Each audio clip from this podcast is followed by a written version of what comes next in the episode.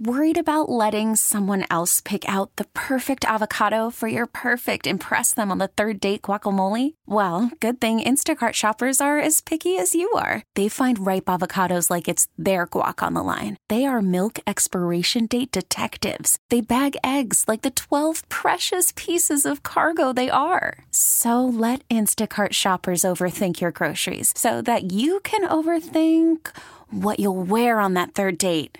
Download the Instacart app to get free delivery on your first three orders while supplies last. Minimum $10 per order, additional term supply. It is 819. Esme Murphy along with Professor David Schultz uh, talking about politics. Let's talk about the two front runners. I mean, I, I don't I don't think you can argue that these two gentlemen are the front runners, uh, and that is Bernie Sanders and Pete Buttigieg. I mean, would you agree with that? I would agree. In fact, I'm going to push it further and say they represent two of where I think three directions for the Democratic Party right now. And I'm going to say that Bernie Sanders is the leader of the sort of the the progressive wing of the party. Um, Buttigieg seems to be now the the head of the moderate wing, and the third wing of the party is Michael Bloomberg. And I'm going to, and I, so I think the party's being pulled in three directions at this point in terms of where it goes. Now, in terms of Bernie Sanders, he's won the popular vote in the first two states, Iowa and in um, in New Hampshire. I think he is one delegate vote behind Buttigieg um, in terms of overall. What's interesting though is that he is probably at somewhere representing somewhere, I'm going to guess around 25% of the party. Um, throw in Elizabeth Warren, who's getting around 9 or 10%. Let's say the progressive wing of the party represents about 35% of the party.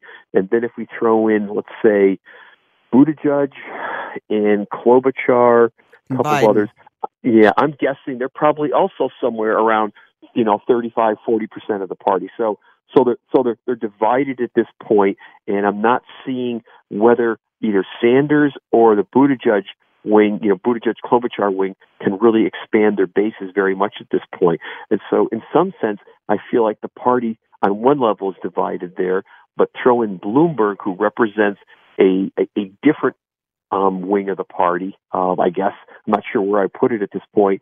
I think it's a party that's divided, you know, in three ways. But certainly, these two individuals, Buttigieg and Sanders, are are really the leaders at this point. And as we start to go into these next couple of states, right now we have the most recent polls having uh, um, Sanders leading significantly um, over Buttigieg um, um, in Nevada. Biden is second place, and when we get to South Carolina, Biden um, and Sanders are at the top with Steyer, which is odd.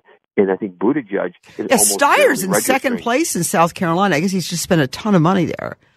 Yeah, that's what's so odd about it. He's basically staking his his um uh, a lot on on that. And what's important to think about is right now between Iowa and New Hampshire, 1.6 percent of all the Democratic delegates have been allocated. So we're still what over 98 percent have to go. But if you start to get to South Carolina, and if Steyer gets where he's he's pulling out about 17 or 18 percent right now, I think it is, um, at approximately there.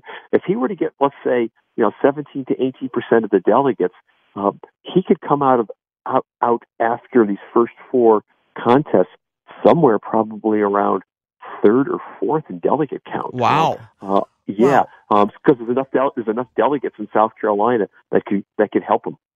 Um, you know, in terms of Bernie Sanders, I think one of the things, I mean, there are only two people right now here in Minnesota that you're seeing commercials from. Uh, and remember, Minnesota is March 3rd, part of Super Tuesday. That's very close. March 3rd isn't that far away, folks. Uh, I think we all know that. Uh, but Bernie Sanders has a lot of money. He's got a lot of staying power. He seems to have completely eclipsed Elizabeth Warren, who was the other progressive that was challenging him uh, this past summer. Uh, he's he's the ultimate comeback kid. Uh, you know, had a heart attack in the fall. Looks and sounds very well, and, and looks like he is not going away anytime soon. With that, you know, thirty percent of the party that, that that is going with him.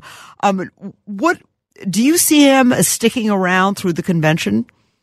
I do. At this point, I mean he he is he's got a lot of money. He's got a lot of supporters and a lot of money, and I think he consistently probably gets around 20, between 20 and 30 percent um, of the um, of the uh, the votes in every state, which means he gets something proportional in terms of that delegate count all along the way. He could very well, unless the dynamics change, he could very well go into the convention um, with the plurality. I don't know yet if he would get the majority, which means get the nomination, but he's going to have a lot of delegates. And I just don't see him going anywhere at this point. His supporters are fervently behind him. So, so he's so he's he's going to he's going to be there for the long haul. And this is going to be interesting to watch when we get to Minnesota. Now, we already have had early voting going on for a while. Don't know what's happening in the early voting in terms of who they're casting ballots for. But what I think is going to be fascinating leading up to March 3rd is who, like you said, who does actually campaign here? We know Bloomberg um, is running a lot of ads. What does he have, like eight offices or something like that in the state at this point?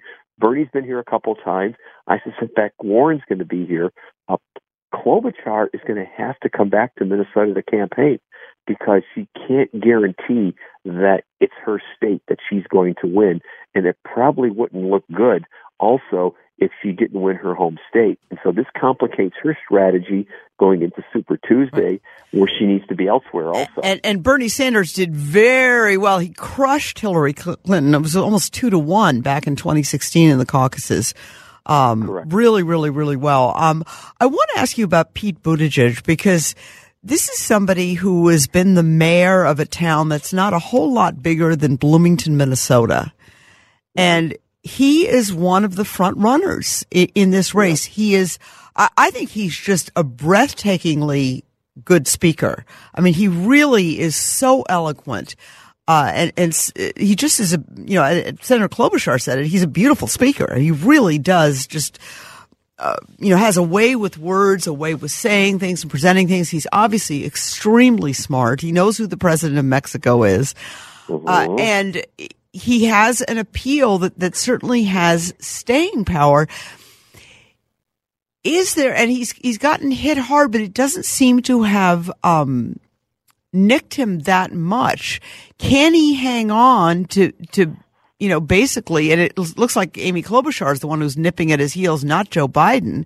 Now, right. I mean, can he, can a guy, a guy who is, uh, whose biggest office has been, um, mayor of a town that's the city that not a whole lot bigger than Bloomington, Minnesota, and who is openly gay, um, and is is married to happily married to a man. Um, is is that something that's going to work in conservative southern states, which actually traditionally go Republican? Uh, the simple answer is it doesn't look like it is so far because again the polls are suggesting again in South Carolina um, that that he is barely an asterisk um, in terms of how he's performing at this point, and that's going to be his challenge because even though correct, even though he's you know even though no, almost no Democrat, in fact, I'm going to say no Democrat is going to hold states or win states like South Carolina and so forth uh, in the general election. They are important states for the primary, and when we get to Super Tuesday, getting even beyond a little bit further, you know, beyond South Carolina, we get to states like Texas that are coming up. Um, Texas is going to have what 266, I think that's what the number is, something like that, approximately delegates to the national convention. Um, it's going to be tough because if he can't figure out a way of broadening his base, then he's not going to come out of Super Tuesday looking great there. Now, maybe he does really well in California, um, which I think will be more supportive um, of somebody like Buttigieg in terms of let's let's say his his you know his sexual orientation or identity, um, but also he's running as one of the more moderates. And will this now work? So yeah. will his ideology be be a problem for him um, going into California. So, so I think he's got a complex path.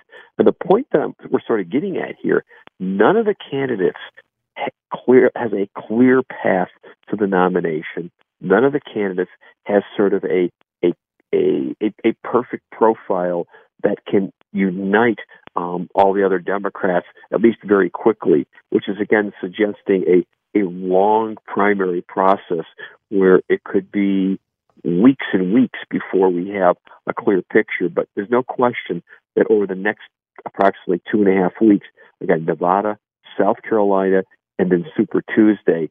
By the time that's done, uh, and plus the states we've already had done, we're going to have nearly what I'm going to say, 38 to 39 percent of all the delegates right. have, have been selected at that point. All right. Well, listen, um, we have to take a quick break right now. We want to come back and give you some weather. Uh, when we come back with David Schultz, we're going to talk about Super Tuesday, how big a deal it is. You just heard him say 38% of the delegates will have been chosen by then. I think 34% are up just on Super Tuesday alone. And also talk about Michael Bloomberg. And we don't want to leave out President Trump, uh, who's been certainly, of course, making headlines all week as he always does. Uh, his campaign gearing up big time. He's having these rallies all across the country. Uh, he's going to states where, where there have been contests and, and getting big crowds. So, so, we'll ask David Schultz about that. So keep it here. News Talk 830 WCCO. We really need new phones. T-Mobile will cover the cost of four amazing new iPhone 15s, and each line is only $25 a month. New iPhone 15s?